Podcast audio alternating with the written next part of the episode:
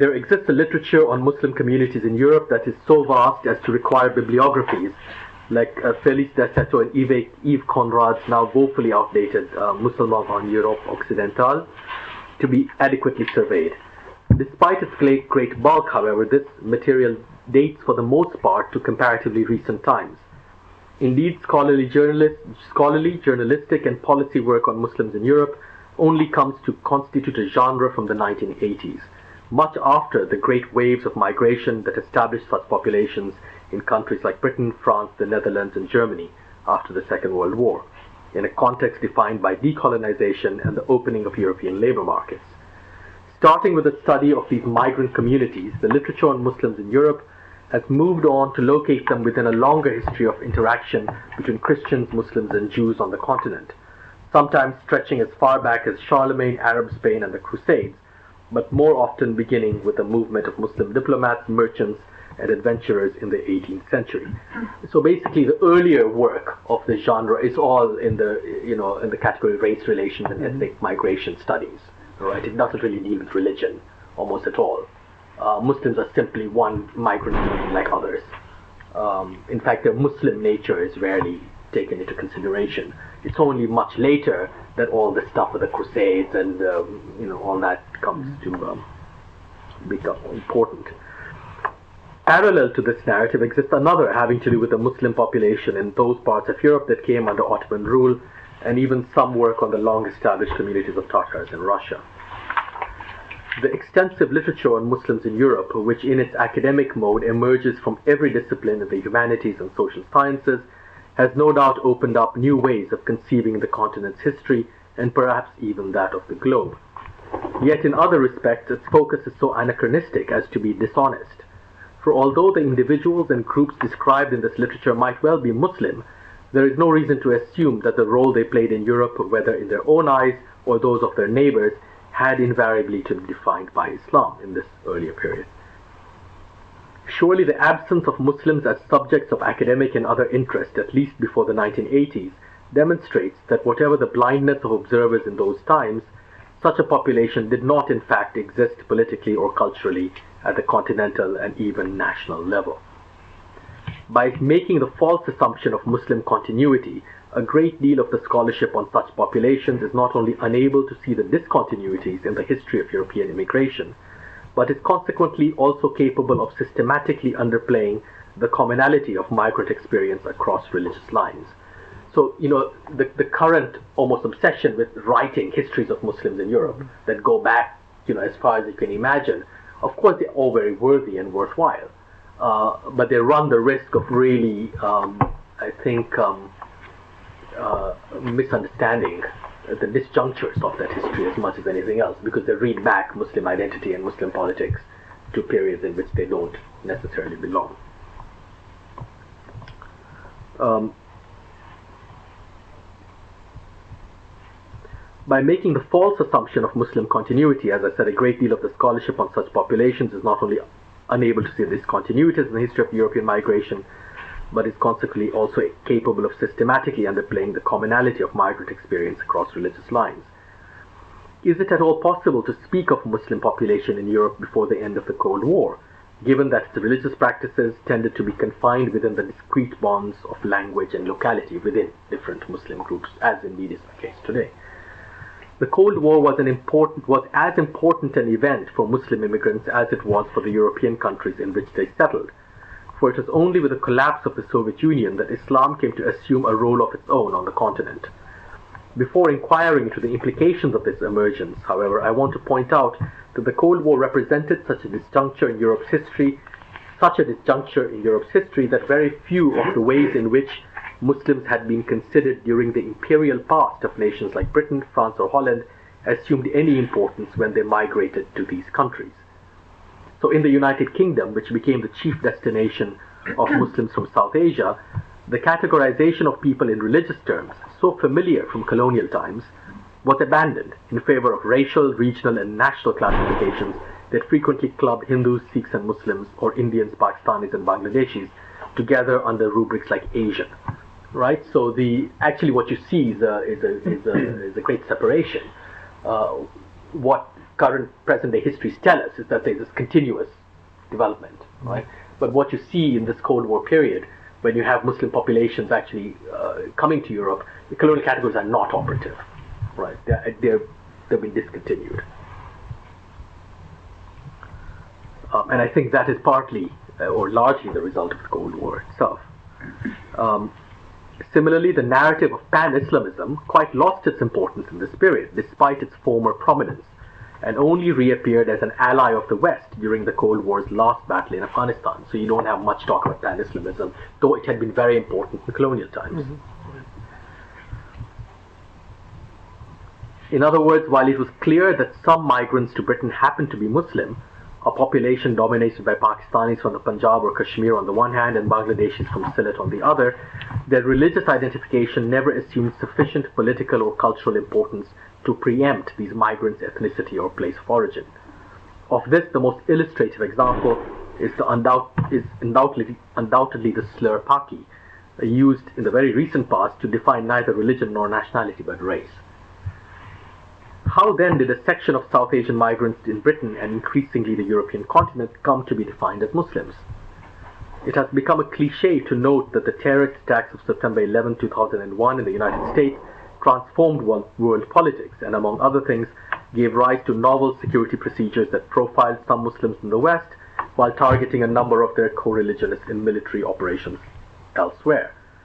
Yet I want to argue that such laws and procedures only consolidated existing narratives about Muhammad's followers in Europe and America rather than creating new lines of political, political reasoning there, thus providing us with one example of how unoriginal the response to global forms of militancy has been on the intellectual front. So I don't think 9-11, you know, created a whole slew of new categories, etc. I do not, however, mean by this that policymakers and the general public in Western countries simply reached for a common stock of assumptions or prejudices to deal with their Muslim neighbors in the aftermath of 9 11, but want rather to suggest that despite the rhetoric of novelty in which they are routinely mired, these events were in fact located within a quite different history defined by the end of the Cold War. My task in this paper will be to show that Islam and its adherents have neither come to constitute new historical actors after the terrorist attacks in America, nor indeed to serve merely as the victims of stereotyping and discrimination in Europe. Instead, I will contend that apart from its particular implications upon the lives of Muslims resident there, the war on terror has had little conceptual effect, not least because it has been absorbed by another historical problem, that of rethinking Europe after the collapse of the Soviet Union. Prior to this event, capitalism and communism constituted the globe's only actors, state-based ideologies that had divided its hemispheres into eastern and western halves that had little to do with the orientations by which former empires had defined themselves. I will claim here that Islam has not only emerged as a putative global agent in the wake of the Cold War, but in doing so has put into question the political status of a newly federated Europe as well. But this means that the more Mus- that the more Muslims are invoked in controversies on the continent, the less are such debates about them and, and more about Europe itself. As a political rather than merely ethno, rather than merely demographic entity, Muslims in Europe tend to be viewed not simply as a minority, but rather as part of a global constituency.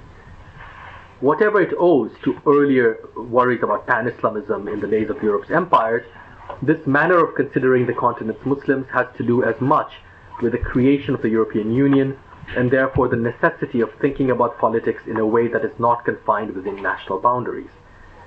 In this sense, debates having to do with Islam, as indeed over other issues seen as being primarily European in character, represent anxieties about the coming to light of a new political arena uh, beyond the nation state and so Muslims are seen as posing a problem of the same kind as a single currency or laws made in Brussels, though their greater visibility may also render these latter concerns more tolerable as part of our common European civilization under threat from global Islam.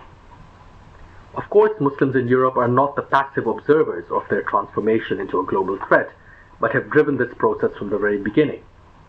So the first manifestation of their emergence as a political constituency of an extraterritorial kind was arguably with the controversy over the British writer Salman Rushdie's book The Satanic Verses, published just as the Cold War ended in 1989. Starting in an unprecedented manner with protests against the author's portrayal of Muhammad among immigrant communities in the north of England. The controversy spread to their places of origin in Pakistan and India, finally becoming the first among several global demonstrations of Muslim solidarity by way of the television and press coverage uh, it received. It is interesting to note that subsequent manifestations of such mobilization, for example, the protest over Danish cartoons of the Prophet in 2005 or the Pope's comments about him in 2006, have also originated among immigrant communities in Europe and all been provoked by insults alleged to have been delivered Muhammad.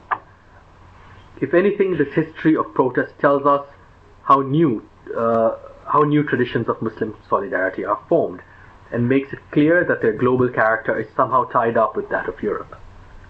Indeed, it even seems as if Muslim solidarity can only be manifested in European terms, since no matter how well publicized they might be, similar insults to the Prophet in other parts of the world, not least in Muslim countries, have never achieved global notoriety, however effusive the protest they provoke at the local or national level.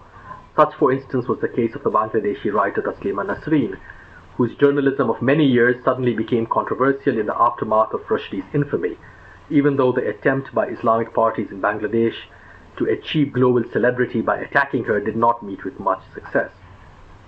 However, the global nature of these controversies resides not in their geographical dispersal so much as in the fact that they appeal ostensibly to non political causes like insults to the Prophet that are held to affect Muslims universally and without distinction.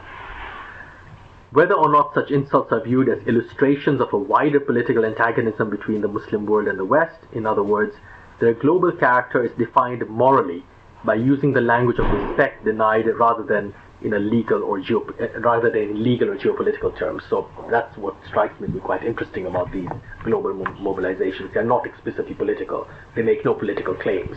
They're all about respect, friendship, recognition, apology, etc. Uh, their language is purely ethical no reparations, mm. you know, no nothing like that. Unlike protests over the treatment of Muslims in Bosnia, Chechnya, or Kashmir, those engaged by insults to the Prophet do not single out a particular place or population that others are meant to identify with, but in affecting them all universally move solidarity itself from an international to a global dimension. It's no Palestine, and therefore, you know, there's no geographical location really. And though at every level these protests certainly involve political concerns of a more conventional sort, their strictly religious phraseology and global constituency does nothing more than put into question the inherited categories of European politics.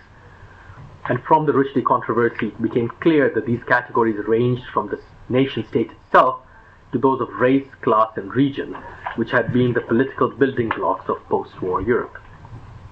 After all, Muslim immigrants in the days before the publication of Rushdie's novel were dealt with by European governments in terms of race, class, nationality, or neighborhood, and not primarily by religion.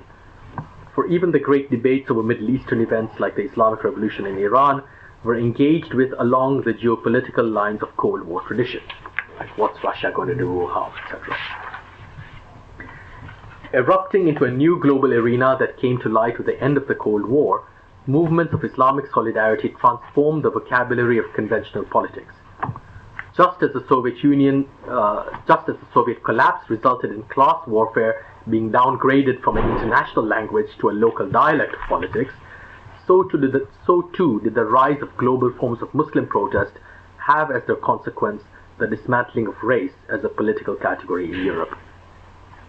So in Britain, for example, we have seen the collapse of attempts to build a black political alliance while more discrete classifications like Asian are also being questioned, with the focus of government as much as media moving to the different religious communities that constitute them. This emphasis on religious groups as a society's basic political actors possesses, of course, a long colonial history, and such definitions are therefore as familiar mus- to Muslim immigrants from places like South Asia as they are to the British state. There's nothing new about them in some sense. I shall return to the important role played by the colonial past in the debate over Europe's Muslim populations and want to note here only that this discussion seems caught between racial and religious idioms that cannot be collapsed into a single category. In fact, disputes over forms of Muslim visibility, like veils or minarets in some parts of Europe, might indicate attempts to cling on to some sort of racial script, much as the visibility of poverty, drug use, teenage pregnancy, and crime is used to mark other minority populations without any biological theory of race having to be invoked. Naturally, in arguing that race is being dismantled in Europe, I am not suggesting that racism or race consciousness has disappeared from the continent, only that immigrant communities have uh, immigrant communities there have been rearranged into a new hierarchy, with Muslims occupying its summit of visibility. Moreover, since Islam cannot be racially defined and is seen as a global threat partly because of partly because it names a bewildering array of ethnic groups, including European converts, even when they are the objects of racial prejudice, Muslims end up fragmenting race itself as a political category. And this despite the fact that in Europe, followers of the Prophet continue to associate with, with one another and worship along ethnic and linguistic lines, not Muslim uh, solidarity. Only the young and educated, those who are fully integrated into European societies and who communicate in their official languages, are capable of forming ethnically diverse associations of Muslims. The more integrated in a way, the more Muslim in another. And it is precisely from this population that militants and moderates emerge, both groups united by the fact that their ideas of Islam are as likely to come from Western sources, in Western languages, and by way of close interaction with the West than they are to derive from some traditional model of religious education. But of course, the clearest example of the way in which the language of global Islam has triumphed over that of race has to do with the fact that many, if not most, of Europe's racist parties have redefined their narratives to target Muslims rather than blacks or Jews as a chief threat to civilized society in the West. Indeed, this is so much the case that groups like the English Defence League have welcomed Sikhs, West Indians, and others as fellow travelers in the project to defend the world against Islam by pushing aside the vocabulary of biological determinism, this transformation of racial reasoning ends up evoking not some threatened European purity so much as defending the fairly commonplace Western values of freedom, tolerance, and even diversity against Muslim totalitarianism. And in taking on such values, racist groups are not only coming into the European mainstream by slowly casting off their biological concerns, but also demonstrating that their new passions possess an entirely legitimate provenance. After all, it is not coincidental. Um, uh, th- these are the very values that were for so long upheld by capitalist democra- democracies against communism, and therefore represent the Cold War's legacy to these new conflicts of religion or civilization that appear to have succeeded it. you know, once you're accusing other people of being totalitarian and upholding the freedom of, you know, tolerance and all the rest, the prehistory of that is not the Battle of Civilizations. The prehistory of that is Cold War. Mm-hmm. Right. Observers at, at the time noted the specifically and sorry, observers at the time noted the specificity of anti-Muslim prejudice in Europe in the wake of the Rushdie controversy, and soon a neo- neologism was coined for it with the word Islamophobia. Whatever the merits of this term, those who deploy it tend to describe Islamophobia as a form of racism, uh, as in the influential report on the phenomenon by the Runnymede Trust in 1997. By tying discrimination against Muslims into the received language of race relations, however, this approach is unable to recognize Islamophobia's role in the breakdown of race as a political category. In fact, racism in Europe seems increasingly to be abandoning its old biological formulae in favor of liberal shibboleths, to the degree that there is often very little rhetorical distance between the two ideological forms, which makes Mr. Thilo Sarrazin, etc., possible, mm-hmm. right? Because it's the same language that's being deployed. It is as if the victory of liberalism over its Marxist antagonist uh, at the end of the Cold War led to the collapse of all other forms of ideological autonomy as well. But whether racist parties are disingenuous in referring to such liberal verities or if in doing so they simply reveal the otherwise hidden potential of these principles, diversity, tolerance, etc. The ostensible hegemony exercised by liberalism in its capitalist and democratic aspect needs to be questioned.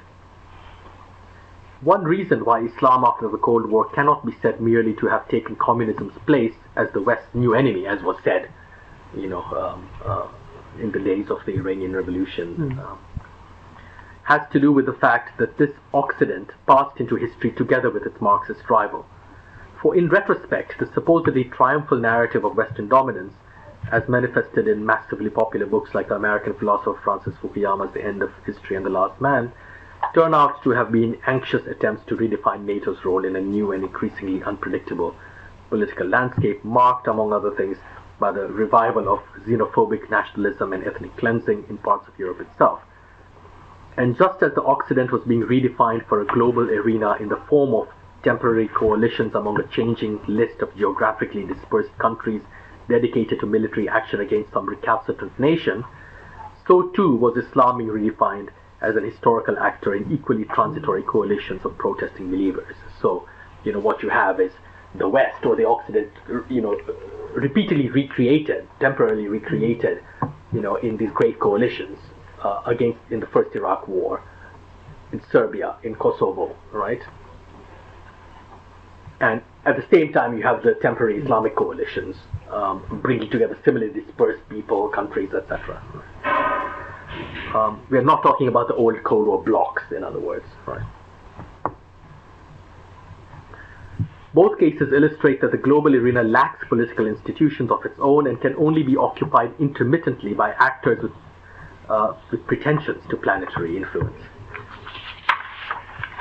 This situation was first described in another famous book by an American political scientist, Samuel Huntington's The Clash of Civilizations and the Remaking of World Order, which identified in conceptual terms the momentous political consequences wrought by the end of the Cold War.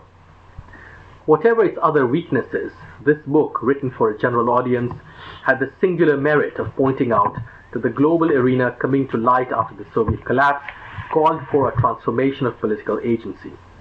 Instead of merely celebrating or, on the contrary, bemoaning the West's triumph and proceeding to analyze the perils of its hegemony, Huntington sought to sketch the theoretical framework for an entirely novel politics. In effect, he argued that the global arena could no longer be defined by statist politics once its hemispheric configuration had come apart with the Cold War's sudden ending. But having already come into existence, this arena, the global arena, could not give way to the kind of international politics that had preceded it either. And in the absence of conventional institutions to ground it, the global arena came to be defined by struggles that Huntington described as being based upon the values of civilization instead of the ideologies of states. And on the rhetorical register, at least nothing could characterize the so called global war on terror better than this formulation, fought as its battles are between competing orders of value with no geographical limits. Now, the word civilization, uh, Huntington's use of it, like race, was last deployed as a category of international politics in the days of European imperialism. In a set of lectures collected under the title Society Must Be Defended, the French historian Michel Foucault argued that race in this period named a politics beneath politics, referring in this way to a host of uncharted demographic interactions in particular countries as much as the world at large that were held to constitute the unrecognized truth of politics as such. The thing about racism in the 19th century, he's arguing, is that you know it, it claims that look, this is the real politics. It's at the level of race, and it goes beyond institutional states, right? And our anxiety is that politicians don't recognize this, or only do so fitfully. Um, those who made the racial argument then believed that its truth was ignored within the institutions of national and international order, which in their eyes were concerned with superficialities. Not only did the geopolitics of racism, in Foucault's view, delineate the outlines of an emerging global arena that the institutions of Europe's state system were unable to colonize, it also attempted to occupy this new world by giving political life to planetary categories like an Aryan or white brotherhood that had in the past possessed a very limited social existence.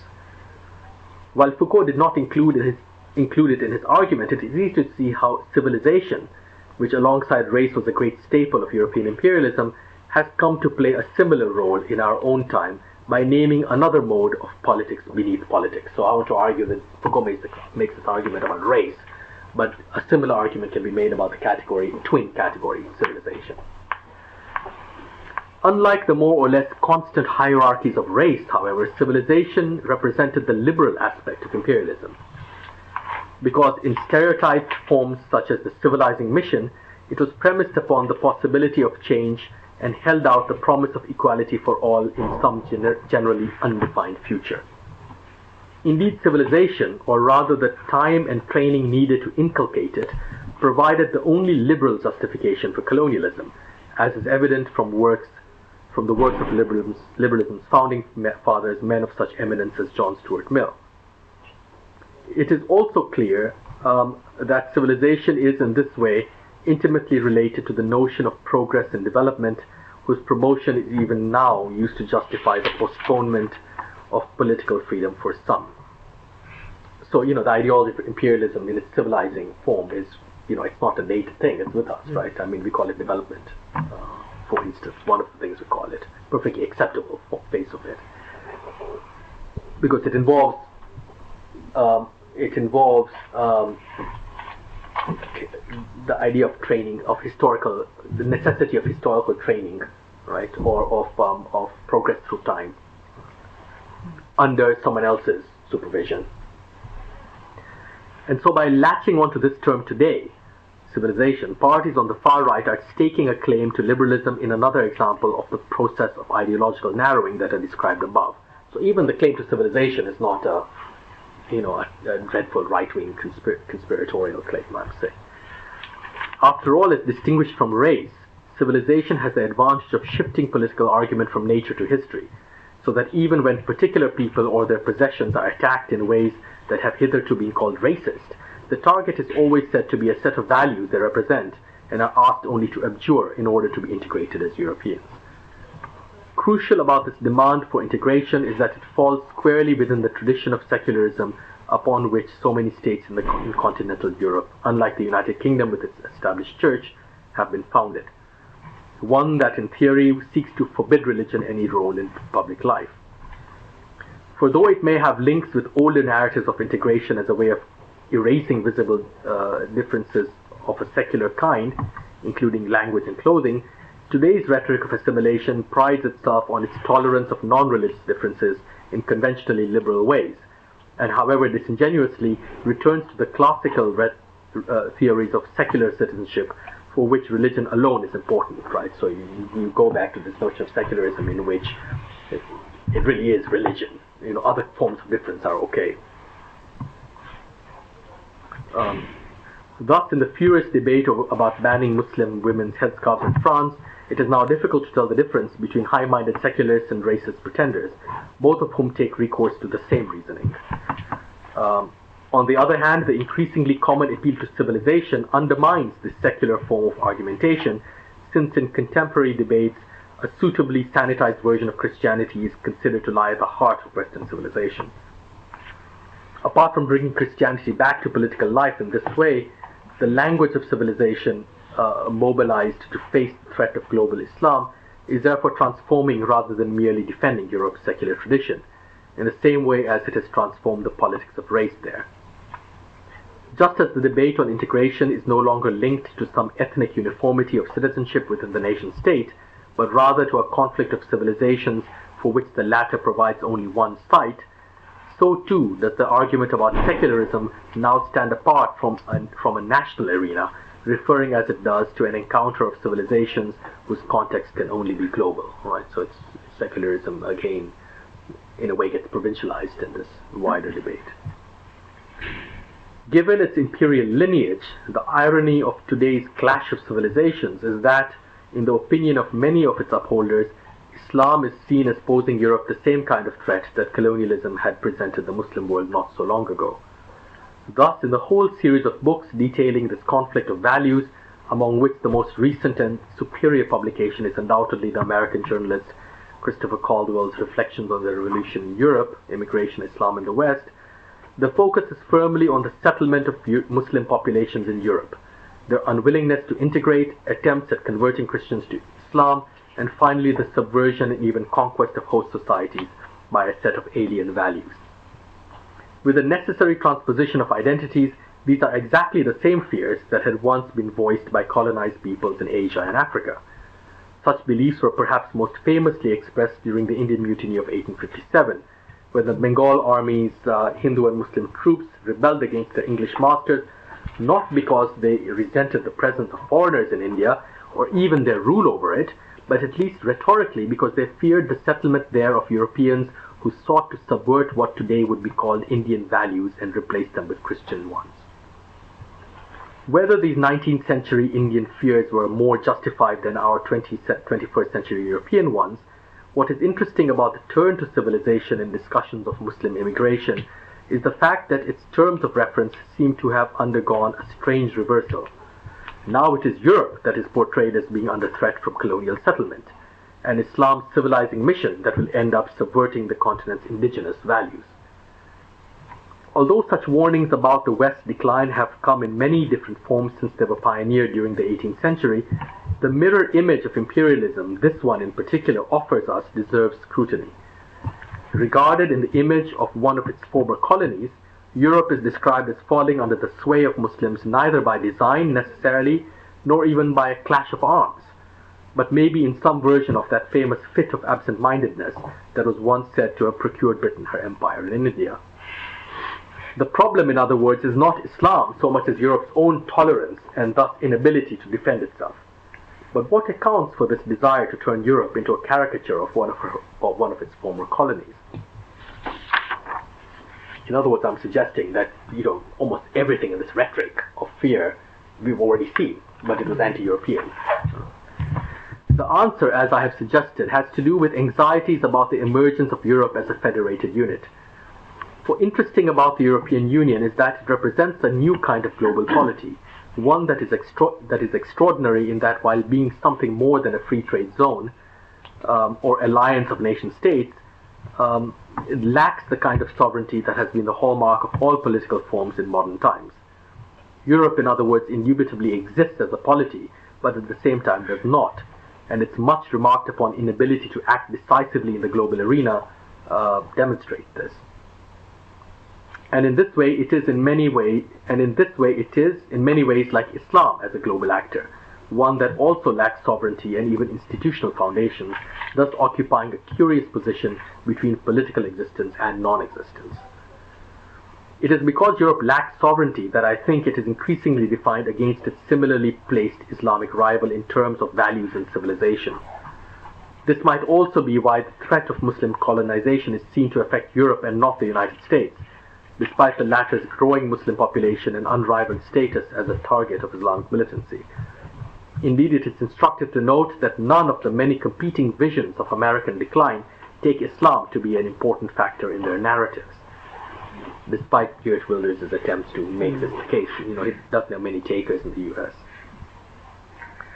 For on the domestic front, it is still Mexican and other illegal immigrants who are seen as threatening the American way of life, as Samuel Huntington himself made clear in the last book he wrote, which was devoted to this politically contentious subject. And on the international front, it is China and to a lesser degree India that are acknowledged as the chief competitors of the United States, at least in economic terms, with Iran, North Korea, and even Al Qaeda simply posing it a number of dangerous but manageable security threats. Um, but all this still doesn't explain why it is that colonialism provides the most compelling model of Europe's decline in the face of Muslim reassertion. Europe, I would like to claim, has always been united in the form of an empire, whether a religious one, as was the case with the Holy Roman Empire, secular, as with the Napoleonic conquests, or racist, as with the Nazis. Indeed, it was during its last incarnation as a fascist empire that Europe was conceived as being threatened by immigration and the hybrid values that resulted from it of which the Jews represented the chief internal example. Not the purity of the outsider, then, but rather his am- amalgamation with European civilization posed the greatest threat to the latter. For it is, uh, for it, and it is therefore interesting to note that the guardians of European values today are also concerned with a hybrid mixing of cultures, which is why their favorite terms of opprobrium tend to evoke this non-racial miscegenation.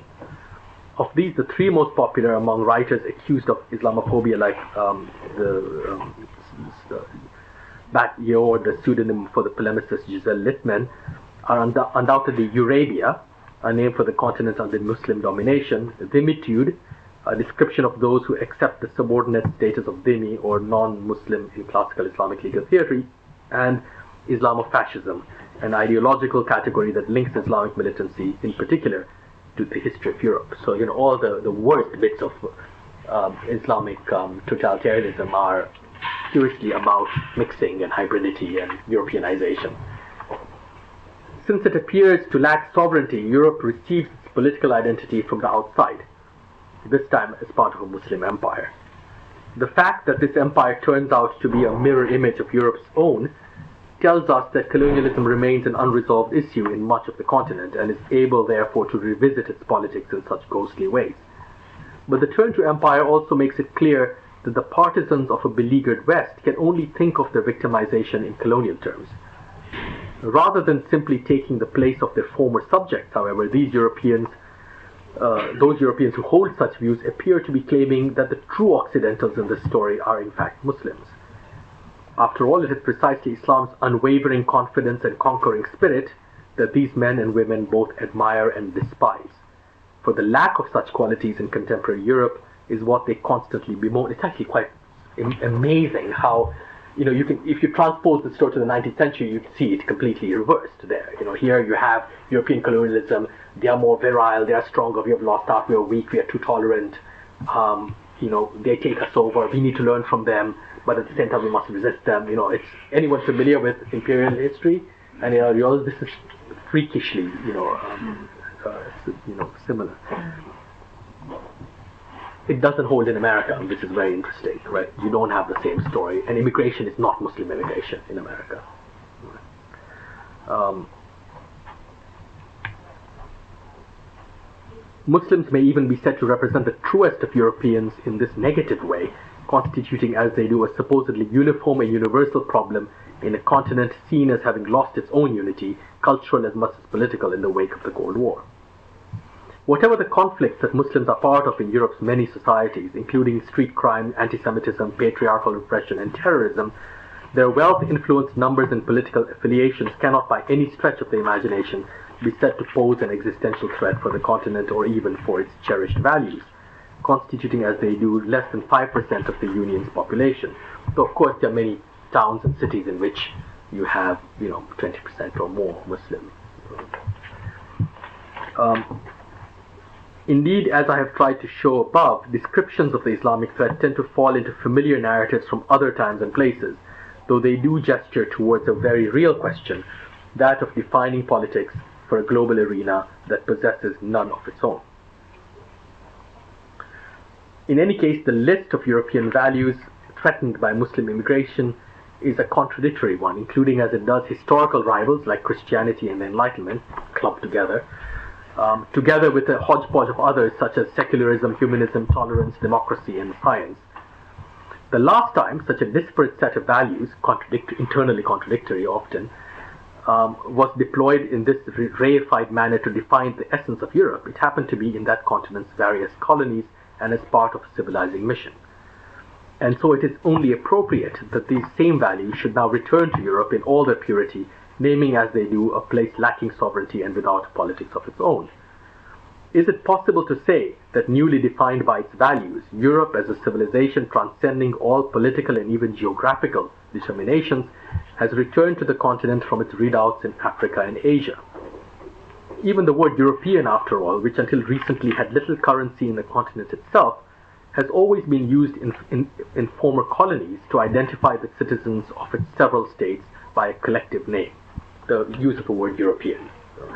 I want to argue it's actually more, much more familiar in the colonies than it is in Europe itself.